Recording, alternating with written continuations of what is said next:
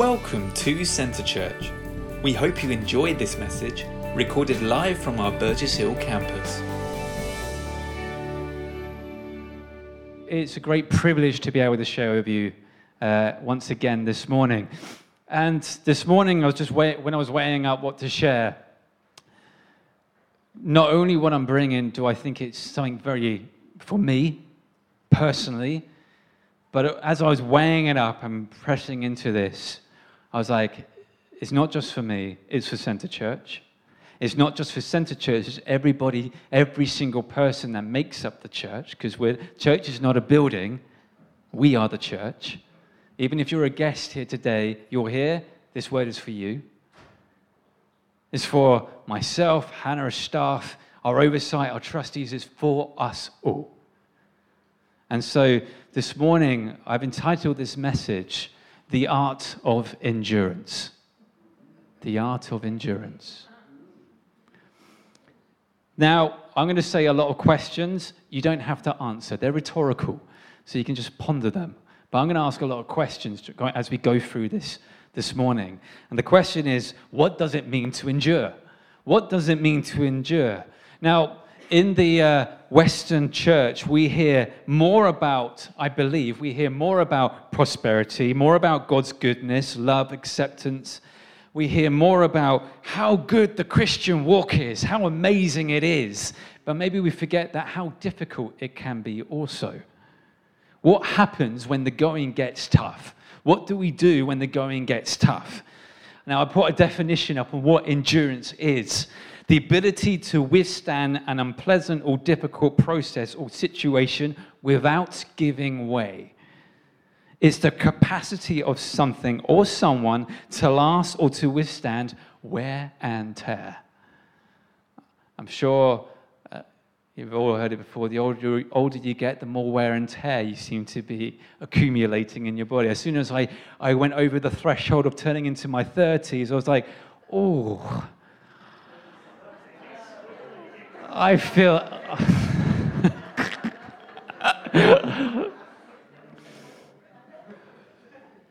Not just me, then. That's good.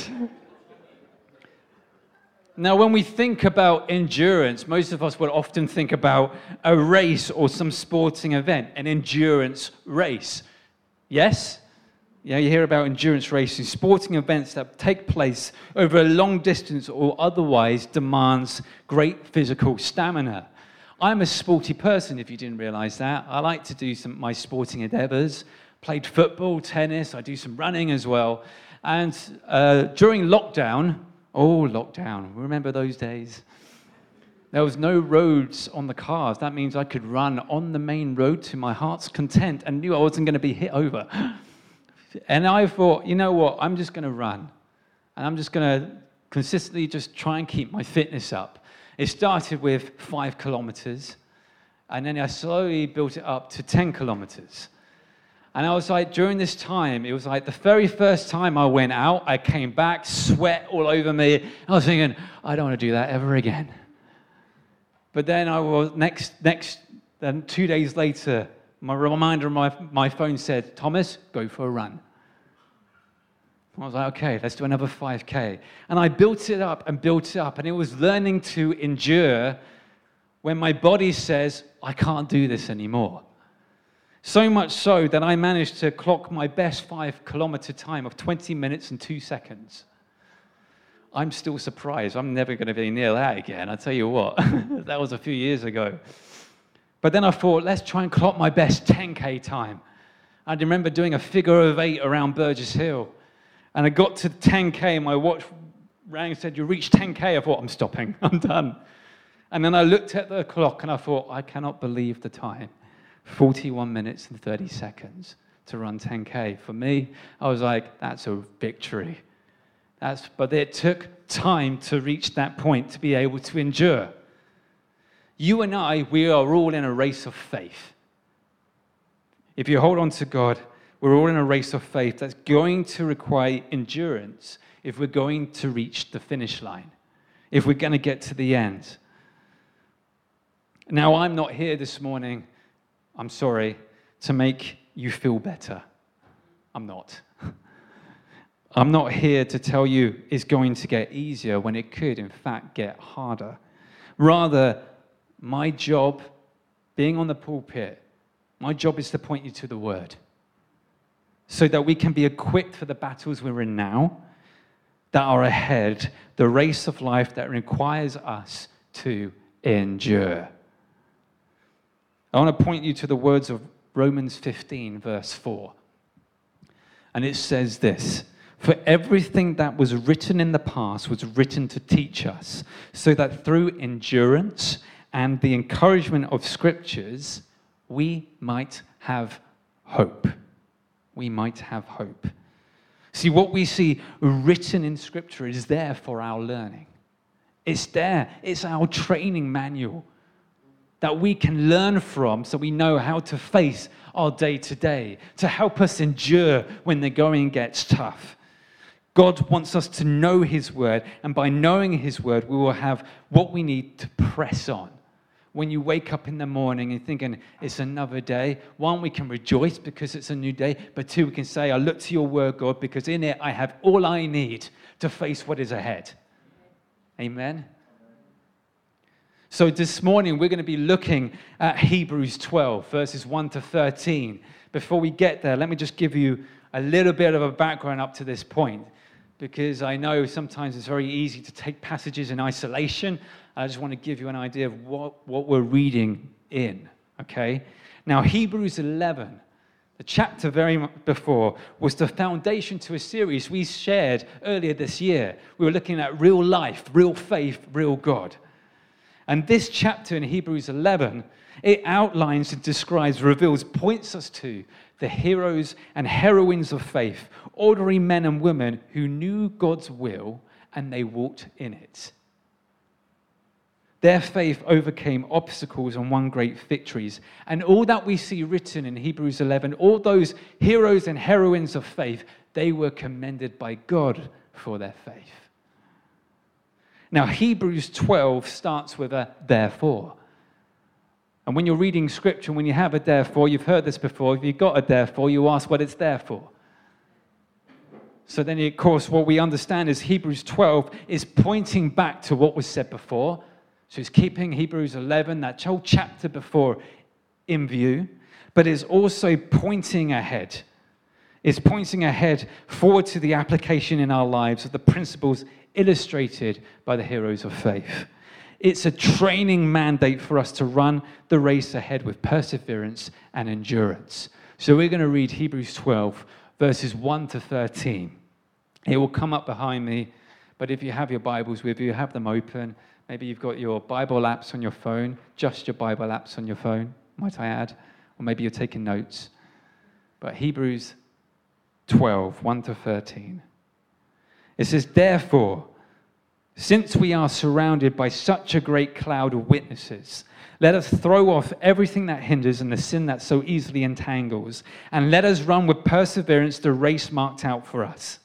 Let us fix our eyes on Jesus, the author and perfecter of our faith, who for the joy set before him endured the cross, scorning its shame, and sat down at the right hand of the throne of God. Consider him who endured such opposition from sinful men, so that you will not grow weary and lose heart. In your struggle against sin, you have not yet resisted to the point of shedding your blood. And you have forgotten that word of encouragement that addresses you as sons.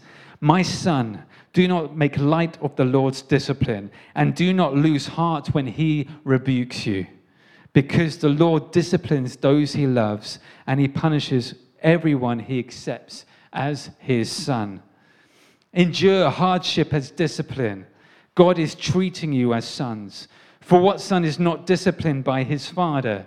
If you are not disciplined, and everyone undergoes discipline, then you are illegitimate children and not true sons. Moreover, we have all had human fathers who disciplined us, and we have respected them for it. How much more should we submit to the Father of our spirits and live? Our fathers disciplined us for a little while as they thought best, but God disciplines us for our good, that we may share in His holiness. No discipline seems pleasant at the time, but painful. Later on, however, it produces a harvest of righteousness and peace for those who have been trained by it. Therefore, strengthen your feeble arms and weak knees. Make level paths for your feet, so that the lame may not be disabled, but rather healed. I shall stop there. There's a lot in just those verses. And just to take the whole thing in view, you and I must understand that we are running a better race. We are running a better race.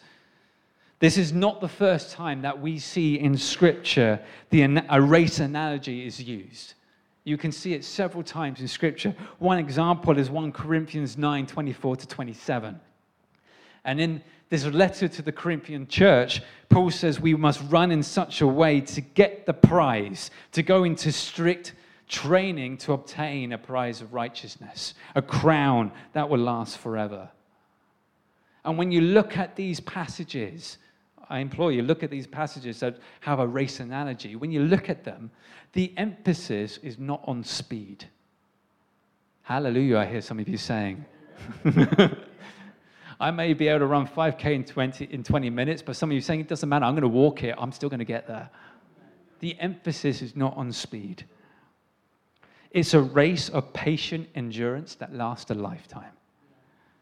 And why is this race a better race? Why is it a better race? I put four points up why this is a better race. For one, we're running it for the glory, honor, and pleasure of God. We're not running it for ourselves. It's not about us. We benefit from it, but we're resembling Him. It's for His glory, it's for honor, for His honor. This world says, build up yourselves. We'll say, no, we're magnifying God in this race of endurance we also have a better trainer, encouragement, and help in the race. Christ Himself, God, His Word, is the best, best trainer we could ever have. We are not on our own because our trainer is there with us. The prizes are also better. In this world, you know, what you obtain in this world, we cannot take with us. They're temporary. But in God, there are eternal prizes. They are better prizes. That's why it says, store up for yourself treasures in heaven, not on earth. And then everyone who finishes the course receives a prize. Isn't that good news? It's not reserved for the first, second, and third gold, silver, bronze. If that was so, well, we're way down the pecking order. Every single one of us that crosses that line will receive a prize. That is why it's a better race. But as we continue and as we look in this passage, we are spurred on by the heroes of faith who have been before us. They're regarded as a cloud of witnesses. These champions, their stories, their encounters reveal to us how we can also win. These witnesses are to serve as, as examples and encouragement to our faith. We look to what they walk through and we can be encouraged because, yes, they, they went through hardships and we may be going through hardships, but if they can do it, we can do it. When we are down and struggling, the encouragement is to look to the Word. Look to Scripture. Look at those who have gone before you. Look at what they've done. The same God that directed their steps is the same God that directs us our, our own. The same God that we see in Scripture walking in their lives, guiding them through, encouraging them to step out, is the same God that is asking you, telling you, step out, trust in me, endure the race. I am with you. Do we believe that? These witnesses that we see in Hebrews 11 reveal how we can overcome the obstacles that come our way. We too can do it. These clouds of witnesses, their lives bear witness to their faith in God. They are an example to us, an encouragement for us to endure going forward. They testify that obedience to God is the best thing we can do. When all else fails, we hold on to Him. Why? Because God rewards the faithful. Hold on to Him, and He will show you the way. We are running a better race because we have the benefit of learning from those who have gone before us. We see it in Scripture.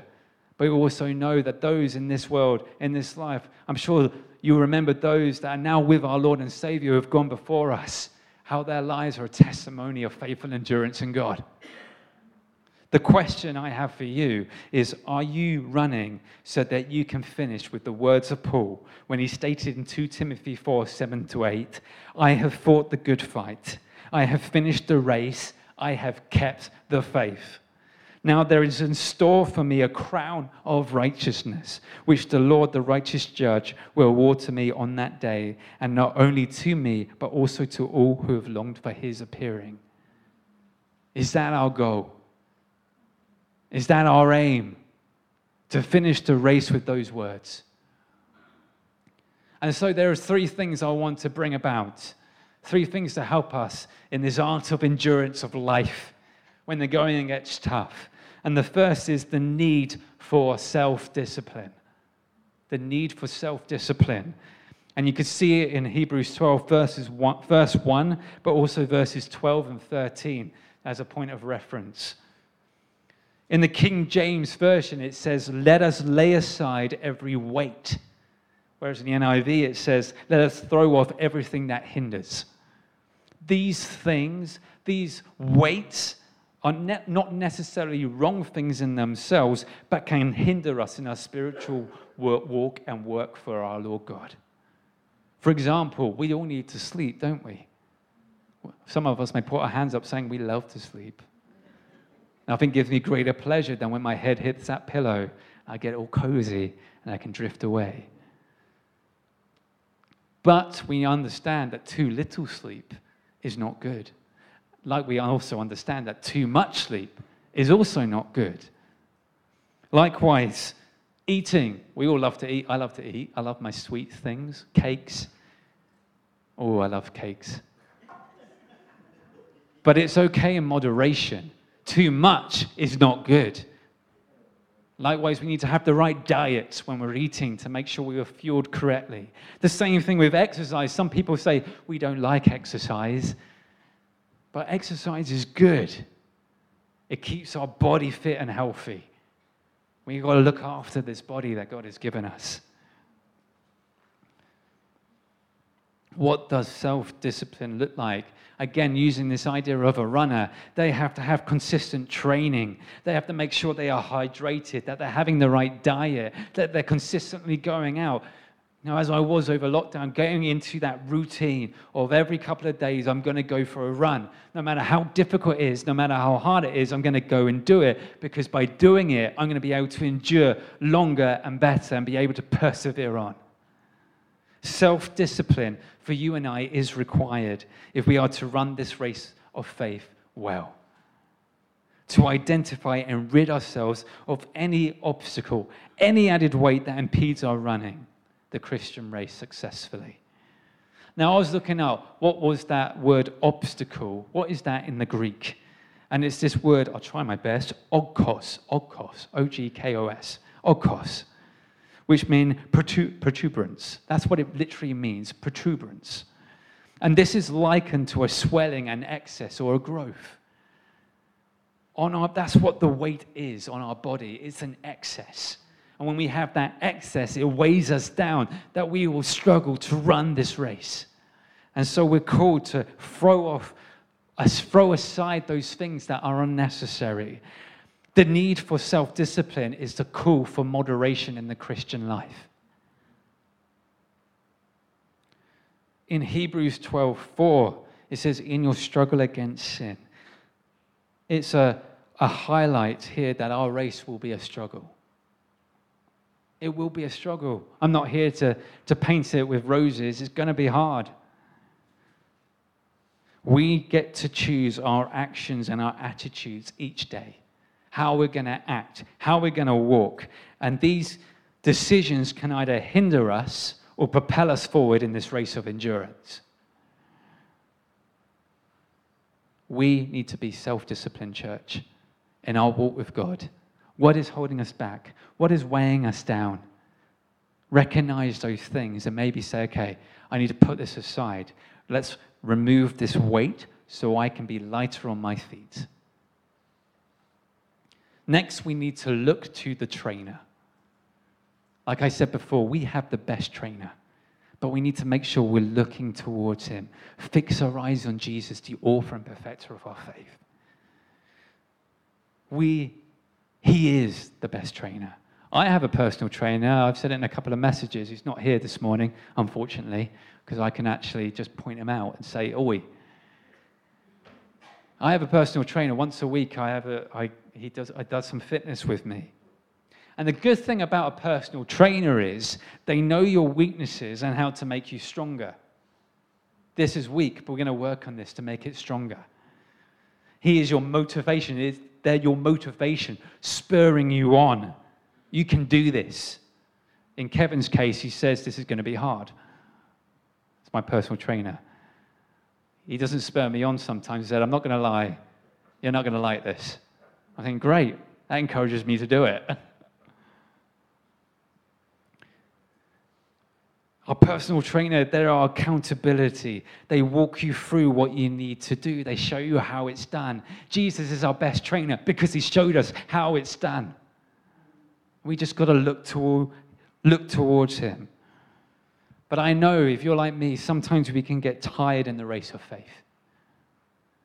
We can allow discouragement to settle in. And we need to constantly look to our trainer who is walking, running beside us Often, have you looked at the, uh, the Olympics when you have the blind runners? And they have a trainer next to them, connected to them, running alongside them. Those blind runners, they cannot see where they're going. They're trusting the one that they're connected to, that they're going to be running in the right direction. And all, you have to, all they have to do is keep in step with their trainer. That's what it is for us. We may not know where we're going, but we just got to keep in step with our trainer who knows the way ahead. Are we fixing our eyes on Jesus? Are we looking to him? It says that in verse 3 in Hebrews 12 consider him, what he faced before. He should be our primary model when it comes to persevering and enduring. He is our primary source of strength. We do not need to depend on our own human effort or strength to live a righteous life because Jesus is the author and perfecter of our faith. He is the author because he is the originator of faith. It is by looking to him in faith that you and I are saved. He sets the example of living by faith for us. When you look to scripture, one of the examples is by prayer, faithfully going back to God in prayer. He communed with God. He is our example of faith.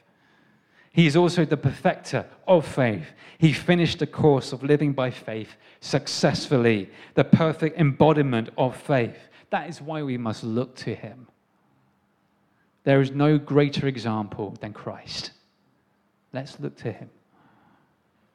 We are encouraged to trust in the Lord for our own circumstances and have the faith, the courage, like the heroes and heroines of faith that we see in Hebrews 11 to do what He desires of us, what He commands us to do day by day. He says, Go, we go. When we set our minds on Christ, we will gain the courage to endure through all situations and circumstances. Church, look to Him. Look to the best trainer. In your everyday, look to Him. Invite Him in. Say, I don't know what to do. Invite the trainer in and he will show you the way you should go. The third one, the third point, is going to be the most challenging. It is to accept necessary discipline. This is what I mean when I said at the start, looking at the Western church, we can all paint the Christian walk in roses. It's great. Just come to God, it's fantastic. But we must recognize God whom we serve. He is Lord God, King of kings, Alpha and Omega, above all, over all, and we have the privilege to walk with Him. But sometimes we want to conform Him to our standards rather than conforming ourselves to His standard, which is the best standard. And so we must accept necessary discipline. Suffering for faith is not new. It's not new. It's an old age problem that many world religions have tried to answer. Some claim that suffering is the result of our own desires. We suffer because we have the wrong desires. Some say that it's just karma. Some say it's God's will that you are suffering. But when you look to Scripture, it's much broader. Not all suffering, suffering is the result of a person's wrongdoing or a punishment for sin. It can be an attack from the enemy. We face a very real enemy. And if we're not aware of it, we need to wake up to that. Our enemy is there. He prowls like a roaring lion, ready to devour. And when you look in scripture, you see how, like, I, I, it's a bit of a, a bit of a read when you look, go through the book of Job. But you see this man that God allowed the enemy to give hardship to, yet still, he, in the end, he fixed his eyes on God. If we turn our attention to Philippians 3 10 to 11, Paul's word here says it all. I want to know Christ and the power of his resurrection and the fellowship of sharing in his sufferings, becoming like him in his death, and so somehow to attain to the resurrection from the dead. You see, Paul, he saw suffering for the sake of Christ as only fair, since the Savior had suffered so much for him. Are we willing to suffer for Christ? Are we willing to endure hardships, difficulty for Christ? To accept necessary discipline that will shape our growth in Him and for Him? I am prone to error. I am a man that can make mistakes. And when I make mistakes, God corrects me. That is discipline. And it's not easy sometimes to endure that discipline, but I know that discipline is necessary to shape me into the man He wants me to be, to shine His light in this world. Hebrews 12, 5 to 11, in the chapter that we were reading, reveals that hardship and trials are part of the training process. We are being refined by God daily, corrected by God daily. And he get this analogy that we see in scripture. Parents who love their children correct them when they do wrong out of love in most cases. I know there are different scenarios, but that's just in general. I know it's the same with my parents. They, they corrected me when I did wrong. How did they correct me? Oh, I got the naughty step. Do you remember the naughty step? Oh, I had the naughty step. Thomas, you've been naughty. Get on the step. You're going to be there for one minute. That was the longest minute of my life as a child. But I needed that. I needed that discipline to bring correction, to bring to, bring to recognition I've done something wrong. I've been walking out of step. We must endure suffering, having our minds set on the unseen reward. Like I said at the start, there is an eternal prize that's before us. You see, one of the greatest hindrances, I believe, in the Christian life is that we're wanting the future rewards now. If you read in the book of uh, the letters to the church in Corinth, this was an attitude they had. They wanted the not yet now. And I know I speak for myself. I don't know about you, but sometimes we can want the not yet now in our lives. We want that prize now. Give it to me now. And God's saying, wait, you need to endure until you obtain the prize that I have for you. God allows us to experience opposition in order to make us stronger in the faith. Whenever you ask for patience, does God, God, does God say, There you go, have some patience?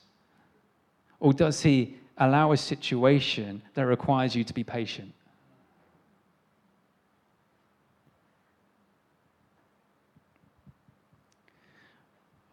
I look to the nation of Israel in the Old Testament. Oh, they went through some stuff. Oh, they went through back and forth, back and forth in relation with God. You know, time and again, they, were, they got to the point where they are invaded by this nation called the, Bab- uh, the Babylonians. Yet we read, and God's word to them through the prophet Habakkuk was, the righteous will live by faith. And it's the same word we must take hold of. We will live by faith through hardship, for toil. When, we, when the going gets tough, we hold on by faith. We look to our trainer and we endure. And when we endure, we are shaped, we are molded, we are made stronger, so that when we face another obstacle, we know what we've walked through before. We see how God has helped us before, shaped us before, so then we, when we face an obstacle, we're ahead. You know what? We can face this because we've endured that, we can endure that. Instead of praying, God, this is not your will, this is not what you have for me, maybe we should be praying instead, what are you teaching me in this period? What should I learn? What are you revealing? How are you shaping me? It's so easy to become discouraged when we face hard times. But we are God's sons and daughters, and He is there with us. He is walking beside us. We are not alone in this life of endurance. Submission to God's discipline brings fullness of life, greater holiness, and righteousness along with peace. One quote I found, Dr. Constable, he says this God always designs discipline for our welfare, even though it may not be pleasant to endure. It's for our benefit it may be hard, but it's for our benefit. We have to learn to obey God because it's for our own good. And when we don't follow Him, when we don't obey Him, don't be surprised if He brings about some form of discipline to get you back on the right track. He disciplines us because He loves us, He disciplines us because He cares for us. He corrects us because he wants us to come into relationship with him, to invite him into process, to say, Take my hand and lead me forward. And in Romans 8 28, we read, And we know that in all things God works for the good of those who love him, who have been called according to his purpose. Whose purpose? His purpose. For who? For those who love who? God. Love God, follow Him, obey Him. And He's working it out. So, just to bring this to a close, the role of God's discipline, these are final thoughts. The role of God's discipline is to bring about patient, faithful endurance. For us to be able to hold on, to press on, to run with perseverance, the race marked out for us. The goal is that you and I may live.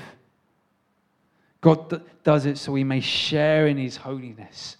That's what it says in Hebrews 12 that we were, when we were trained, when we are trained by discipline, we would get to share in his holiness. It may be painful, but it's necessary refinement. Maybe you are, you are in a refinement process at the moment. The writer of Hebrews is calling us to faithful, faithfulness, perseverance, and holiness. Faithfulness, perseverance, and holiness. The question to you, church, are you willing to run the race of endurance? When the going gets tough, when, it's, when you get over the peak of a mountain and you see an even bigger mountain ahead of you. Have you done that when you walked? Gone on a walking trek, you find that you get to a peak and you're thinking, I've made it. And you get over the top and you see an even bigger hill before you. Do you take a deep breath and say, let's keep going? That is the art of endurance. Keep going. Walk in self discipline. Look to the trainer. Accept necessary discipline. God is with you, He's walking beside us. He is guiding us every step of the way. We just need to hold on to Him and trust in Him. Thank you for listening to this week's message. For any more information or to find out more of what we do as a church, you can contact us at info at centrechurch.uk or check out our website at www.centrechurch.org.